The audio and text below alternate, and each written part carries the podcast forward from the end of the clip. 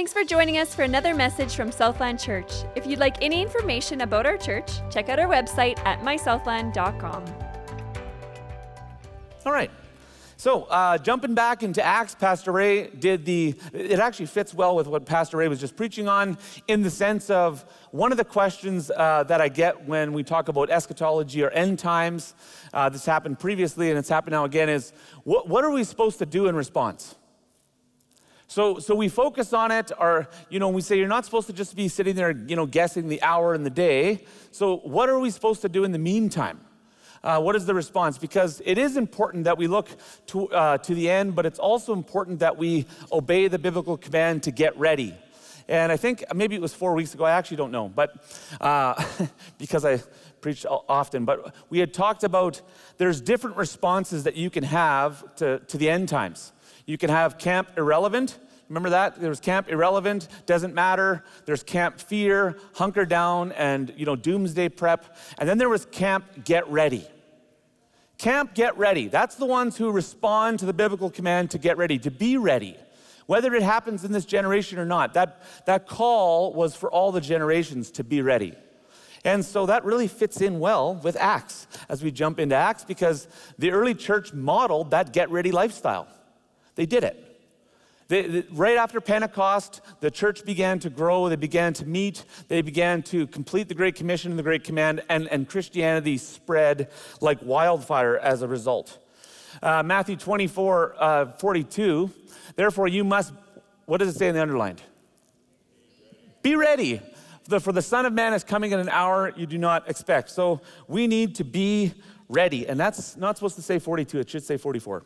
But uh, if you're looking at 42 and you're wondering if I made that verse up, just look two verses later and you'll see it on there. Anyways, so our passage of the day, I thought I would get through the end of Acts 2 because Lauren, I kind of covered a bit of Acts 1 and Pente- at Pentecost, and then he did about a chapter. And I thought I would get through the end of Acts 2 and uh, all of Acts 3, but uh, we're going to get about seven verses in today because it's rich. Like, it is so much fun to preach from the word and to get in here and just line by line start looking at each one and the implications of each. To study and to apply scripture is incredible. So, uh, the passage we're going to start with is Acts 2:42, and I'll put it on the screen there. And they devoted themselves. This is talking about the fellowship of believers, is how it's usually labeled in your Bibles. Uh, those titles were added afterwards. It's just to help you to understand.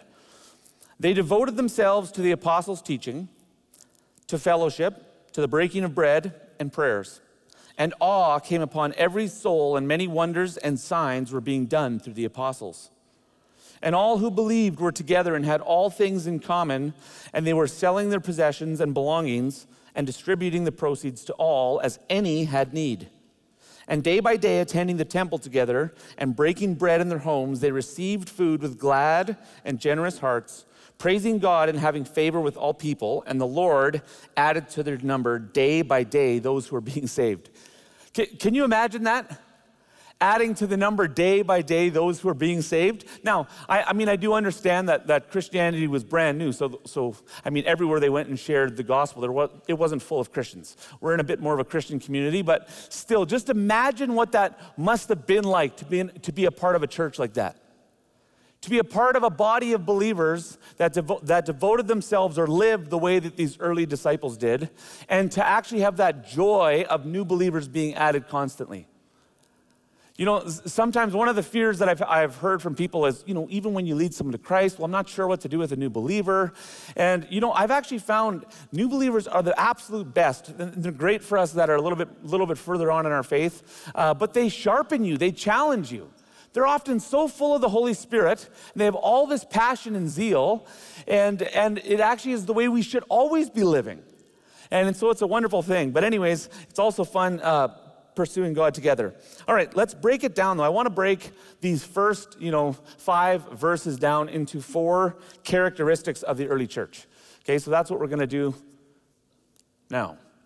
Okay, they're going to figure that out up there. Maybe you guys could just punch me forward. Sometimes I don't work. Okay, so characteristics of the early church. Now, obviously, the early church was attracted to, or the non believers were attracted to the message of the gospel. Uh, but we're not going to focus on that this week. We are going to look a lot more at the gospel of the kingdom as Peter and the early disciples were preaching it next week. I was hoping to get into that. But I want to look at another aspect of the church that made them very attractive, and it was very simple it was the way they lived. It was the model that they put on. They modeled Jesus. They didn't just, they didn't just preach about Jesus. They didn't just talk about Jesus. They didn't just go to the temple. They lived it. They modeled what he was like to the culture and they modeled what he was like to each other. You know, you think about Jesus' command if, if you have love for one another, right? As I have loved you, you also are to love one another, and by this all men will know that you're my disciples. And so they lived this out. And that's what we're going to look at some of those characteristics.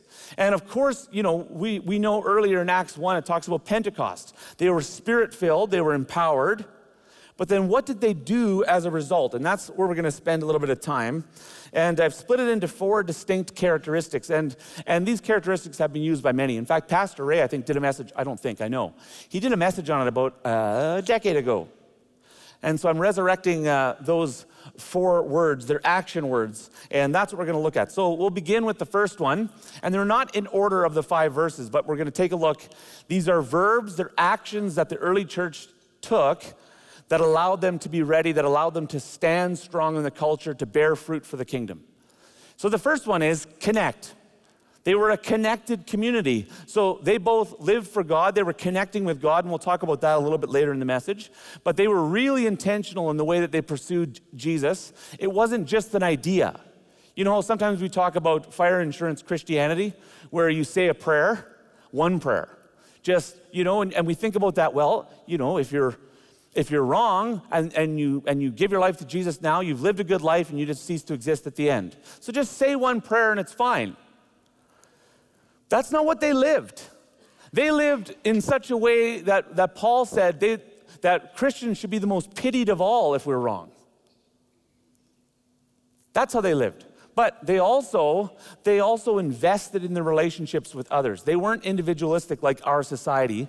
And, you know, as I looked at this, I was reminded of um, a study I read uh, years ago. Uh, Rob Moll put it together in a book called What Your Body Knows About God. Just a very short book, very, very good, just to kind of see how he was showing how modern science is proving much of what we see in Scripture. If we would live according to this, we would function at our peak, is what he was getting at. But in the process of, of you know, his study and writing that book, he had presented a study uh, comparing uh, brain scans from people that were in the West to those that were in other uh, Eastern countries, primarily. Uh, because what we find is this book was actually written to people that were tribal in nature. But we're not tribal. We aren't. Uh, we're very individualistic in the West. Uh, very much so. And what they found on these scans, so they were asking them different questions, showing them pictures, and then basically, I mean, it's quite simple. They just watch where your brain lights up. Does that make sense? So, where your brain lights up kind of shows you how the brain is wired. Well, when they talked about things that pertain to self, and then they talked about things that pertain to community. In the West, there were two different parts of the brain lighting up, right? Because we think of ourselves as individuals, and then we think of ourselves as a community. Now that makes sense to us, doesn't it? Doesn't that make sense? The funny thing is, that's not what happened in other places of the world. So, in other places of the world, when they talked about self and then they talked about community, they, they would light up in the exact same place. Because there, people actually saw themselves in, like, as a part of the community. They weren't just individuals. They saw themselves as a part of a greater whole, and that way of thinking is actually biblical. That, that's what we're getting at here. And it makes a lot more sense of, of verses. You know, you get to places where it says you're not your own. And you're like, well, I mean, I am my own, right? And it says, no, you're not. You're members of each other. You're members of the body. You're not your own. Jesus bought you. You're His. You're each other's. We belong to each other. It's an interesting thought, and yet that's, that's uh, what the Bible teaches. So, connecting. This is a big, big issue for us in the West. And, you know, leaving through COVID, I know COVID really uh, changed this. You know, it's, it's very interesting to me. I, have heard this, I, I, wish I could remember where the quote was, but uh, we're the most connected and yet disconnected people in history. I mean, think, think about this. With smartphones, I don't even have, where's my phone? Oh, yeah, I left it over there. That's all good. Anyone ever get that panic mode? Where's my phone? I just had one up here. Okay. we could go on our phones right now and I could say, pick a place in the world, and within seconds, we could all be connected to that place of the world. Is that not amazing? You could probably be even connected in some way that was live. You can be connected. And yet, people are reporting more loneliness, more isolation, more hopelessness than ever before. Our relationships are weaker, not stronger. It's an interesting thing. So, the early church invested in their relationship with Jesus, but they also invested in the relationship with others. It, it, wasn't this one to the expense of this, it was both and both and. And in fact, a lot of how they pursued Jesus was done together. And we'll see that demonstrated as we go through Acts. But Hebrews 10 22 to 25, let us hold fast the confession of our hope without wavering, for he who promised is faithful. So, yes, let us hold fast to Jesus. That's first, absolutely yes. But then it moves right on to, like, how do we do this? How do we do this and how do we stand strong? Well, it says, let us consider how to stir up one another to love and good works, not neglecting to meet together as is the habit of some, but encouraging one another, and all the more as you see the day, referring to the day of the Lord drawing near. That's exactly what we've been talking about the last bunch of weeks, kind of alluding to that, the day of the Lord. Well, right here, the writer of Hebrews tells us what we're supposed to do to be ready. Part of that, yes, is hold fast to your confession in Jesus. Yes, don't waver on that. Do that and continue to grow in that. But the other part is invest into relationships with other believers. And I'm going to say other believers, not that, not that relationships with unbelievers are bad. You should invest in those too because we want to reach people for Jesus. But I'm saying for your own strength, so you can be encouraged, so you can be built up, so you can have the strength to stand. Invest in relationships with other believers. All right. So we cannot do our Christian lives alone. And we're going to take a look at just some of the things that were in the passage, in the Acts passage, and a little bit from Hebrews. So they held fast to Jesus. Yes, I don't want to neglect that. I'm not trying to say it's one or the other, it's both and. Right? Can we say both and together? Both and right? We're trying to switch that here. So, meet with other believers. They encouraged each other. They went to the temple together. You know, it's you know, it's very interesting. We have kind of a polarizing thing in the West, and I get it because the institutional church hasn't been all that the church was supposed to be as is stated in here. And I get that. But sometimes we think the answer to that is just simply to move from in a building into a home because that'll somehow just fix it. The, the building doesn't fix the problems with the church. The people going into here, studying it, and then applying it to their lives, that is going to fix the problems with the, the, church, obviously empowered by the Spirit. Amen? That's how we fix it. And what we find, it's very interesting, before persecution was really hitting them strongly, I mean, it did hit them right away, uh, but they were going to the temple regularly together. They did that together. And they're meeting in homes together. It was both and, not either or. They did life together. They ate bread, uh, ate meals together. They called it breaking bread. Now, breaking bread would have included they did communion together. They practiced it regularly. They were in their groups, in their cell groups or small groups as we would call them, but in their families, they would remember the Lord's Last Supper and they would look forward with the Maranatha cry to the marriage supper of the Lamb. Uh, they did that together. I think we need to go back to this. We need to go back to investing into relationships, to carving out time. And I know sometimes we're too busy doing this, or we're too busy doing that, or we're overwhelmed, or we're isolated, we feel alone. We need to invest in relationships and we need to center those relationships around Jesus. If they're going to be relationships that strengthen you, you need to center those relationships around Jesus. And there's lots of ways that you can do that. Uh, but we'll talk about that a little bit later. Anyhow, they also shared their possessions with each other. Isn't that an interesting idea? Again, in our individualistic society, I know right away we have a whole bunch of buts coming up to that, right? And I, you don't have to give them to me, and you don't. And I'm not even trying to imply anything. I'm just going by what it says in here. Just saying that's what the early church did. They sold things. Now, did they have to? No. Remember the, the story of Ananias and Sapphira when they lied and said they had sold it for this amount, and he said you could have done what you chose right? And sometimes people have actually pointed, I don't know if you've ever heard this, but people have actually pointed to Acts 2, the early church, as the first model of communism. Did you know that? Isn't that interesting? It's a weird thought. No, communism is different. That's the government taking control of all your stuff and distributing it. That we don't think is a good system. This is different. This is believers putting people over possessions. That's what it was. Of their own free will, they would sell their possessions, they would give, they would distribute, so that there was no needs amongst themselves within the community and in, with the unbelievers. I think that's pretty special. And lastly, they did lots of praise, worship, prayer. They centered their lives around Jesus and his kingdom. So that's what they did. That's the early church. That's one piece. Now imagine that. Um, they, they, modeled the people over possessions. Now, I, have thought about, um, no, I'm not going to get into that yet, just for sake of time. I'm going to repeat myself, anyways. All right, second one grow. So they were connected, they were relational. And by the way, we're going to look at four, and then we're going to kind of end with one, one last little piece there on the word and prayer. But grow. This is a very important one. We talk about it in our mission statement love God, love people, be discipled, and make disciples. And the idea behind being discipled is all over Scripture. You'll see it in there. And again, this would be one of those in the West where we're, where we're not as strong as we should be or as we ought to be.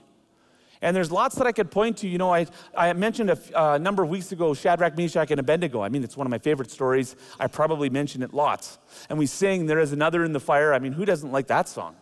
As we just sing about it, right? Especially in the day that we're in, we want Jesus to be with us in the fire. But we often forget, like, you know, sometimes we look to the heroes of our faith and we want to emulate their lifestyle, or at least we want to emulate their fruit but we don't necessarily want to emulate their lifestyle that actually made the soil ready so it could bear fruit. It, does that make sense? And that's one of the things we need to go back to. And so they devoted themselves to the apostles' teaching. That's right how it started. They were meeting together and devoting themselves. Think about that word. Right? Devoting, devotion. They, they, they devoted, they gave time. They studied and applied the apostles' teaching. Now, some, you might be wondering, what were, they, what were they all studying exactly? Well, they would have had the Old Testament scriptures. That would have been a part of it. And the, the apostles and Jesus constantly referenced back to the Old Testament. So they were big on the Old Testament, but there was others. They would have also focused on Jesus' teachings, which we now include in our scriptures. That was new for them. Uh, and they would have also um, been focusing on that 40-day discourse, or however long it was within there between the, uh, like where, where Jesus rose from the dead and then ascended into heaven. Remember, he taught them, it says, for 40 days here. 40 days in speaking about the kingdom of God. And whatever he shared there was so strong. I mean, I think a lot of that we read in the rest of Scripture. We're reading little pieces of what he was showing them, uh, but that's a lot of what they would have been focusing on. And it was so strong. He, he was placing their hope on the, on the restoration of all things, and it was so strong his teaching on there that they thought he, he might be coming back right then to restore the kingdom of Israel. But he said, Not yet. But anyhow, Luke, Luke 24 gives us another kind of, um, you know, bit of insight into what Jesus may have been teaching them in that 40 days, because this is the road to Emmaus. And I, I've, I've tried to imagine what would it have been like. I mean, first off, to have Jesus walking beside you and not realize it. that would have been something else. But the second thing, look what it says here. He began with Moses and all the prophets and, and, and uh, interpreted all the things in scriptures concerning himself. One of the fun things I've been doing, probably since, I don't know, February, maybe it was March, is I've been going back and trying to find, I mean, trying to look in here. Sometimes I'm cheating and looking up online, but I'm trying to find all the messianic promises in the Old Testament and uh, to study them in their context and how they would have seen it. And it's absolutely fascinating how much of the Old Testament points forward. That's why there was so much tension around Jesus coming back because they all knew it. They were all looking forward to that day. There were some misconceptions about a first and second coming, but that was later made clear. We'll talk about that next week. Anyways, that's what he was expanding on. They were devoting themselves to this teaching. They weren't just living for, the, for their lives now and trying to live their best life now. They were living for the kingdom of God they were devoting themselves to understanding the scriptures and they were aligning their lives to live in accordance with what they studied. And I think, again, like I said, that's one of our weaknesses in the West. And, and there's multiple reasons for that, probably. Um, one of them probably goes to is that we worry about uh, legalism, right? We do worry about legalism, and I'll talk a bit about that at the end. And people are, no, just believe in Jesus. And you know what I feel about that? Yes, just believe in Jesus. Start there, believe in Jesus, and then study and pray and grow and give of your life to others and invest into community and invest into people. Do all those things, absolutely yes. Anyways, um, when we when we don't actually do the studying, it actually leaves us in a place where we are ripe for deception. And I believe in the West, we're seeing that happen right now. We are, because people don't actually understand what the scriptures teach. And so it's very easy for a false teacher to come, or uh, there's, a, there's a range between false and dangerous teachers. Not all teachers that teach things contrary to what we believe are false teachers, right? We probably all have areas where we need to have our teaching and our theology corrected. But in that range, people will come and they'll give one convincing argument based off one verse, and because we're not grounded in what's in here, we just think, wow, that was a really good argument, and it was emotional in nature, and then our, we just change our beliefs. And that, that leaves us weak and ripe for deception. I mean, even on end times, what's going to happen in the end? I've, I've had a bunch of questions on that recently. I know a lot of people have throughout COVID, focusing on the end. But when you don't understand the Old Testament, you come up with all sorts of weird uh, interpretations of the Revelations and the New Testament. Because you don't realize that that the New Testament is, is actually based on the Old Testament. It's not even really a new, like, I mean, it's, it's hard because you say Old Testament, it sounds like old is bad, right? Old is bad, new is good. It was just the next step, it's the next piece. Anyways, we need to know truth. John 8 um, says, You will know. You, are, uh, you will know the truth, and the truth sets us free. We usually like the verse 32, but not verse 31 right? You will know the truth. Okay, truth is a person, Jesus. How do I know I know him? Because I said a prayer, said a prayer, I know the truth, I'm free. How's that working out for you? He said, If you abide in my word, abide in. If you know, if you stay near, if you obey, if you submit your life under, if you stay close to, then you are truly his disciples. That's what a disciple is. Right? We say, well, you just got to love Jesus. Amen. Love Jesus the way he, he calls love. And he says, to love me is to obey me right? We need faith to save, faith and love in Jesus that results in obedience and, uh, and moving forward that way. And I think that's a beautiful thing. Anyways, if you abide in my word, you are truly my disciples, and then you will know the truth, and the truth will set you free. And that's what we need to go back to. So we need to study the truth about God, absolutely, and we need to apply the truth, right? So the third one here we're going to move on to is uh, serving. So, serving. This is an important one here. I know we often talk about volunteering, and I'll still talk about volunteering because that's what it is. However, serving is a better word than volunteer. Uh, volunteer makes it seem like this is, I don't know, it's almost like we need you to come do this for us. And there is an aspect of that, but serving is not just, serving is actually about you. It is about it is about others, but it's also about you. It's one of those things that we are called to do, and we're actually called to serve both in the body and outside the body. And th- that's a value we have on staff. All of our staff serve, and by the way, they don't just serve here; they're allowed to serve wherever they want. Right? We're just we're all trying to answer that call, just the way many of you are. Do you serve? Are we serving inside the body? Are we serving outside of the body? If you have time, some serve both, and those are wonderful. I actually I want to see more of you, uh, like a, more of the church of spirit filled believers, you know, coaching teams for kids, helping in community agencies. We need to be everywhere, amen? That's what scripture teaches about our serving, but there is both. So Romans 12 talks about, look at this, I'll put it up here. Though we are many, uh, though many are one body in Christ, again, you see that individuals, but a group, but it's one uh, and individually members one of another. I love that. So I belong to you, you belong to me. We have gifts that differ according to the grace given to us, and let us use them. So we're to use the things given resources, time, finances, gifts, abilities, relationships, position, work, leverage what you have. We're to leverage it to do what? To serve. And that's exactly what we're supposed to do. If prophecy in proportion to faith, if service in our serving, the one who teaches in his teaching, the one who exhorts in exhortation, the one who contributes in generosity, the one who leads with zeal, the one who does acts of mercy with cheerfulness. There's lots more. I'm not putting all of 1 to 21 up there, uh, just the ones that talk really about serving. And then it says, contribute to the needs of the saints and seek to show hospitality. Bring people into your home. And on the contrary, what do you do with your enemies then? What about them? I'm sure, surely you don't have to serve them, right? And yet, even there, if you want to win people in the culture, if, you if your enemy is hungry, feed him. If he's thirsty, give him something to drink. We need to go back to serving uh, uh, those both in the, in the body but outside the body. And I think about some of the challenges we're facing in the culture right now. I think, I mean, obviously being Pride Month right now, and I, the, the thing that drives me nuts the most about the, the way the culture is, it kind of it pits us. And we shouldn't be pitted. But the answer to being pitted is actually to, to go out and love people and to serve them. Don't compromise on truth. Be like Jesus. Jesus went and he advocated for people that were in sin, but then he also said, Go and sin no more. I think sometimes our problem is we're so big championing the go and sin no more and, and then holding in tight, we forget to go out there and love people, serve them, and advocate for them. And we need to do both. Uh, we need to do both. You know, in the early church, uh, 300 AD, Constantine, the emperor of Rome, actually declared Christianity was kind of their, not national religion, that's the wrong way of putting it, but it was accepted, and he promoted it.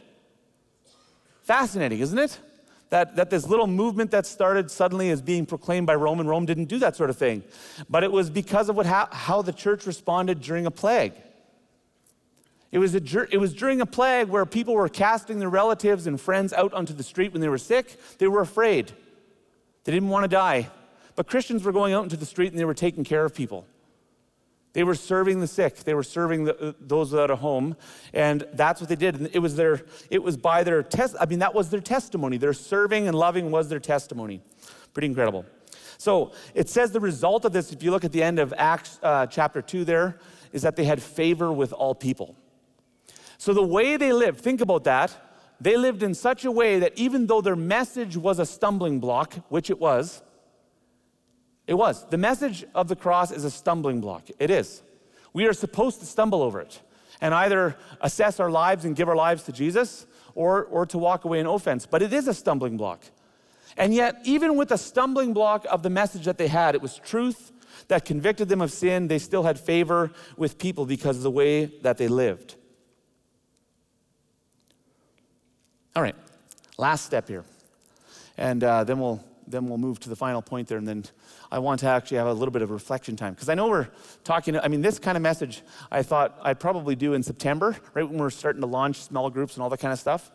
Uh, but the Holy Spirit led differently, and I thought we actually need this for going into summer so we don't just take the foot off the gas. We don't have the time to waste the summer. I'm not trying to imply, don't read into that. I just think we don't have the time. We only have X amount of minutes. Don't you want to use your minutes to invest in the kingdom and make sure you're ready for when Jesus comes back? Whether that's this year or whether that's 10 years from now doesn't actually matter. We want to be ready because we love Him. All right, go. This is what they did. The last thing they did is they, they went. They followed Jesus' command to go and make disciples. Matthew 28, uh, the Great Commission here. And we have, Go therefore and make disciples of all nations, baptizing them in the name of the Father, the Son, and the Holy Spirit, teaching them to observe all that I commanded you. And behold, I'm with you always to the end of the age. And I absolutely love the Great Commission. It's just, it, it is simple, but it demands something of us. It challenges us with our time, it challenges us with our priorities. Are we going to answer that call to go and make disciples? And I think that's something we need to consider in greater measures. Uh, I think, you know, they baptized people in, into Christ, but they were also baptized into the body of believers. They went and taught them, taught them how to be conformed to the image of the Son. And then they go and repeat. They would make disciples that made disciples. You know, something that I was thinking about, and you'll, you'll hear a lot more of it come September. Um, the idea, we used to do this years ago in Four Winds, and I'm sure I didn't come up with it. I just kind of probably stole it from somewhere else, as most things. But uh, each one reach one. And the idea there was uh, when we were running the Four Winds cell, there was about 120 people coming. The needs were far greater than any one leader could actually handle.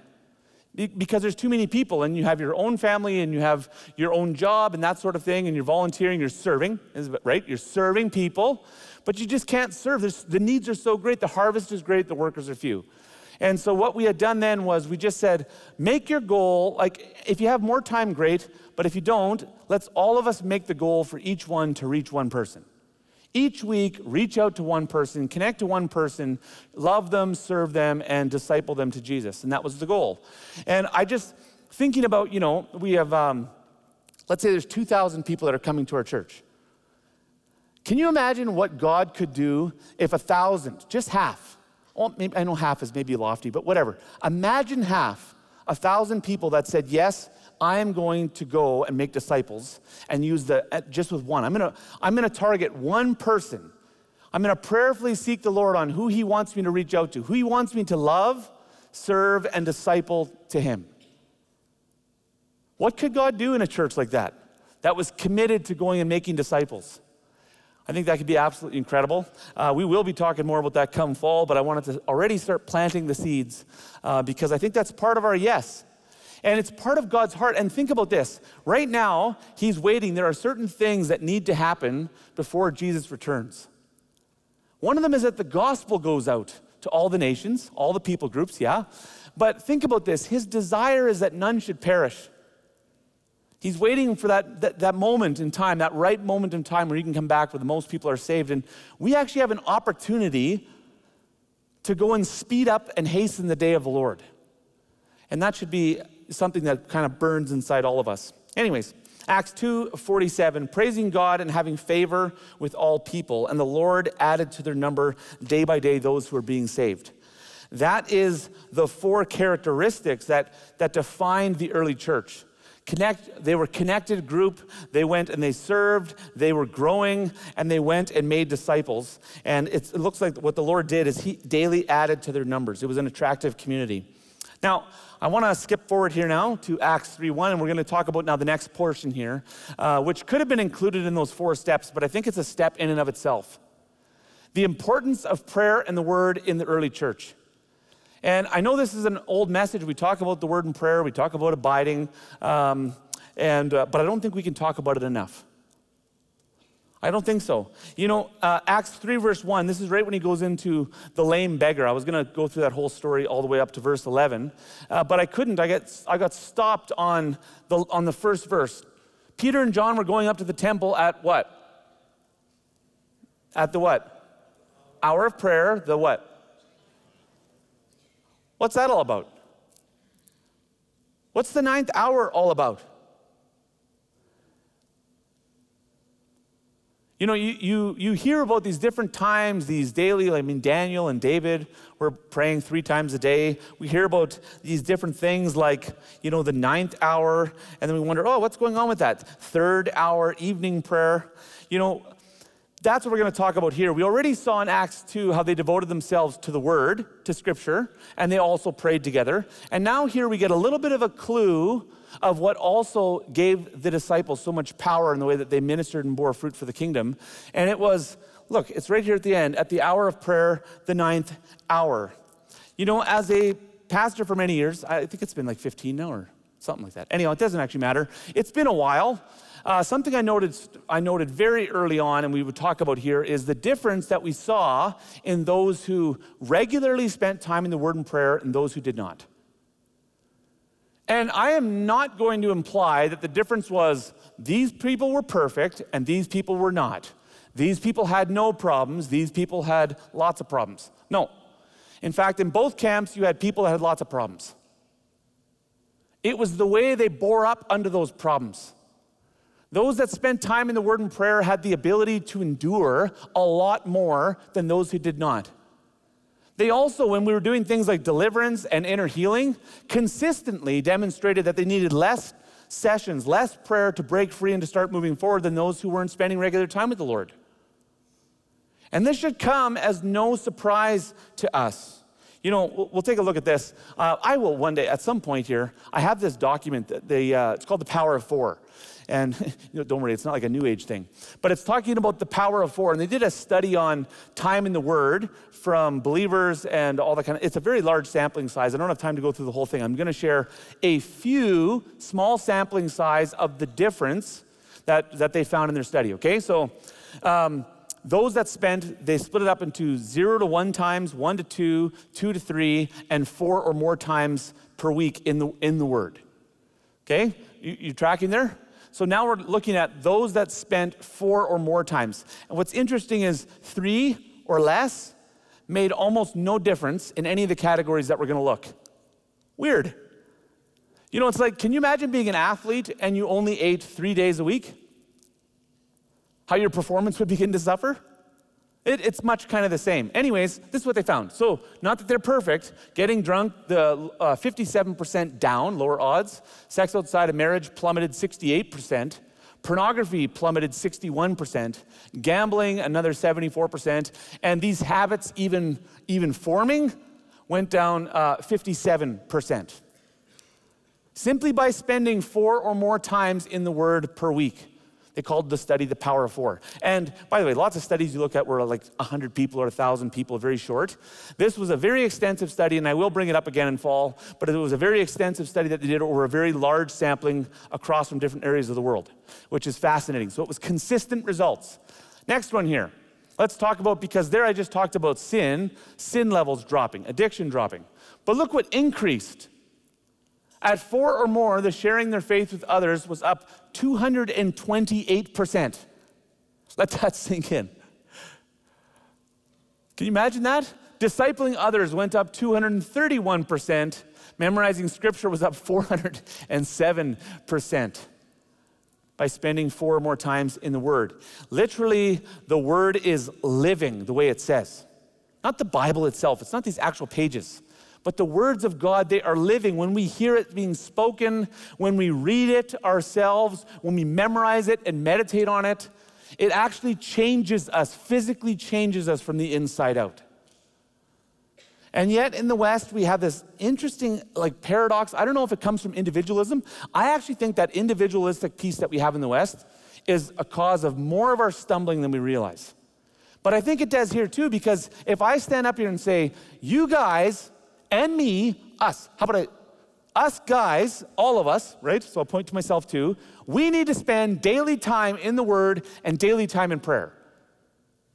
Right away, something rises up, and it's like, well, you can't. That's legalism.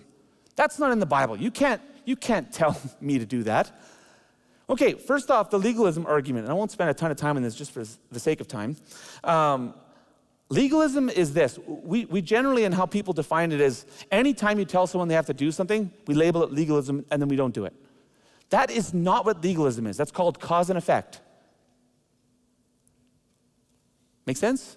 Legalism is saying there's another way to salvation. So if I would say you need to, to read the Bible for 30 minutes, seven days a week in order to be saved, you could say, legalism right?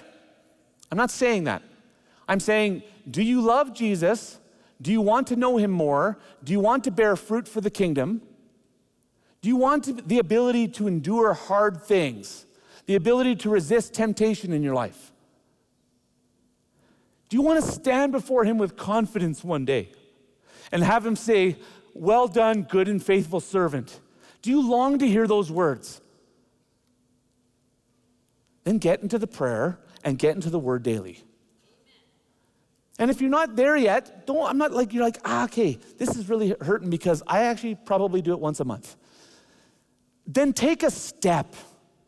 Move forward. Like, take a step. You can move forward. I'm not saying you have to, to, to switch it all over in one day, but it is worth the investment for yourself as an individual, but don't just think about yourself. What about those around you? If you're married, what about your spouse? What if you have kids, what about your kids? If you're single, what about your friends? What about your coworkers? Do you think that there's people around you that need a spirit filled, Jesus filled, uh, Jesus loving believer that's going to help, help them work through problems and lead them to Jesus? Do you think people need that in this world? Do we need more of Jesus or less of him? Scripture gives us the way. So, anyway, uh, that's the legalism one. I'm not telling you that you have to do it to be saved. I'm not. I'm telling you you have to do it to bear fruit. That's what I'm saying, which I, I took that from the Bible, John 15. Um, all right, what about, um, yeah, I had those questions on there. Uh, there's also the not in the Bible. What about the not in the Bible one? Have you ever heard someone say that, right? Well, it doesn't really talk about devotions in the Bible. Sometimes we get our gitch a bit in a knot because the word isn't in the Bible devotions, okay? Devotions is Christianese. So, yes, you don't find the word in here because we made it up. I don't know who made it up. Someone did. I should probably Google that later. Google knows not everything. That's not true. Scary what those algorithms are doing now. Anyways, but it comes from the word being devoted, right? That's what it means. Do you have devoted time? Do you spend devoted time just between you and Jesus? Devoted means the phone is down, distractions are down. It's date night, not in a weird way, but it's date night. It is just me and God. That's what that's coming from, devoted. So, does the scripture talk about living a devoted lifestyle? Absolutely, yes. And if we look at the early church, then we'll take a look at this, right? So, this is what the early church did. And you'll find it in the Old Testament, and I'm going to cover that in just a moment. They had evening prayer. Evening prayer was the first time uh, because evening prayer was the beginning of their day. Isn't that neat? Their day began at sunset, a little different than us. Um, you actually see, now, not everyone observed the three dailies like that. They all did the uh, third hour and the ninth hour. That was very common. Uh, but it wasn't, I think, until after the destruction of the temple in 70 AD that all of them implemented more, it was more across the board, they did the three. But there were many, even in the Old Testament, like David and Daniel, both. Evening, morning, and afternoon, I cry out to you. So their third hour was 9 a.m., their ninth hour was 3 p.m. So sometimes we think, well, I mean, this whole seven days a week, daily spend time in the Word and prayer, you don't actually find it in the Bible. You're right. They didn't do once, they did three times. You're right. Our bar is low. And then you might think, well, yeah, but that's Old Testament. Is anyone thinking that? Don't raise your hand. Because I know that's, that's sometimes, it's the, it's the thing inside of us. Well, that's Old Testament. We don't have to do that anymore. You know, Jesus came along and didn't actually lower it. Not only that, I would argue that he, he raised the bar. Here, let's get forward just for the sake of time. Uh, look at this Luke 18, verse 1. He told them a parable to the effect that they should always pray and not lose heart. So remember the Sermon on the Mount where he says, You think it's bad to commit adultery? You're already doing it if it's in your heart. Jesus did that here too. You, you know, they were praying three times a day. I'll go on to 1 Thessalonians pray without ceasing. You should pray always and not give up. He understood the power of prayer and he called us to it. And besides, he also modeled this. I mean, Jesus was a prayer legend. He really was. Go and look through the Gospels how many times he was praying. He prayed before and after and during basically everything. He was always praying. He always had time to pray, and yet he was really busy. Luke 6:40 says the disciple is not above his teacher, but everyone when he is fully trained, that's going back to the be disciple, the growth piece, will be like his teacher. We need to be like Jesus. So, how are we going to end this off? We're going to have a little bit of reflection time. That's what we're going to do because going into summer, I know it's easy going into summer to think foot off the gas, right? Foot off the gas and, and relax. And, and I think there is change and rest, and all of that is important. But let, let us not rest in our relationship with God and others. Let us continue to meet together, to meet with the Lord, and all the more as we see the day drawing near. So, here, I'll give you a list here, and uh, this is our get ready checklist. Okay? The get ready checklist. And you can just take a look, and we'll just. Uh, give you a moment to kind of go through there. You know, uh, as you're taking a look, if you want to take a picture for later, if it's too much, but I'll give you a moment, you can write through it. Uh, I, I, like to use the uh, exercise analogy because I like to work out. It's a fun thing for me. And Paul used it anyways, so I'm just following his examples. You know, if, if, if you were told, or if I told you that you were going to be at a powerlifting meet in a year from now, or six months from now,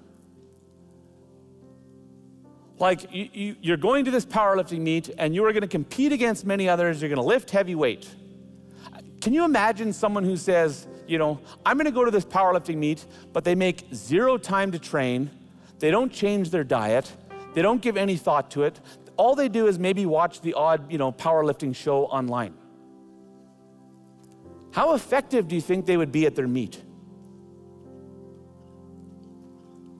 Paul used that same analogy when talking about, uh, you know, disciplining our body. And I think we need to do the same thing. So I'll give you a moment, about a minute and a half, two minutes. Let's just let the Spirit lead.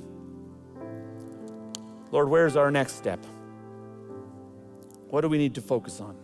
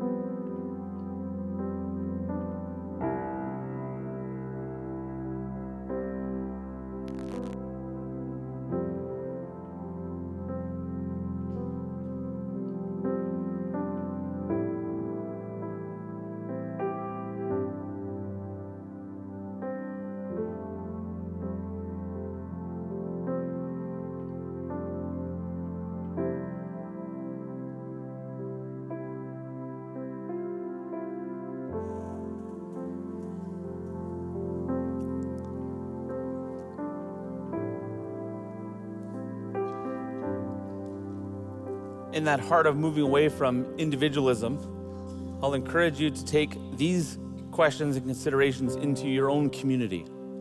Bring it into your friendship circles, bring it into your small group, bring it into your family. How can you grow in these things together? I know we often look at what do I need to do, right? And that's a good thing to do. What do you need to do? You need to have that personal walk with Jesus. You do need to follow him. But bring these questions into your community. What can you do together? Can you worship together? Can you pray together? Can you serve together? I know sometimes people have asked me, why I don't know how to get connected. And we're looking for a small groups. You know, often I think probably the, the, the easier way to get connected if you're struggling on the relational side, serve. Go serve somewhere. You'll have something in common to be with people as you get to know them. It's like going to work together or going through something together. You just build relationships. Serving is an excellent place to get to know people. So let me pray for you, and then you guys can enjoy your hot dogs and bouncers. Adults, you shouldn't go on the bouncers. Lord Jesus, this is what we know is that you were coming back for your bride, the church. And your call is that we would be ready. And, and you weren't giving us a harsh call. You are actually, you are being merciful and kind by telling us what to expect when you return. And you are coming back for a bride that is longing for you in the same way that you are longing for them. And so, Lord, we want to be a church, Southland Church. We want to be a church that is ready for you when you come back, regardless of when that is. We want to be a church that is faithful to you in the same way that you've been faithful to us. Lord, your word instructs us in the way that we should go. Your spirit reminds us of these things. And so often, Lord, it's been easy to shove them to the side and excuse compromise or disobedience. Lord, today we repent from that and we ask that your spirit would lead us on, lead us forward that we would turn from sin, but that we would also fully engage in your mission here on the earth until that day when we see you face to face. We ask this in Jesus' name. Amen.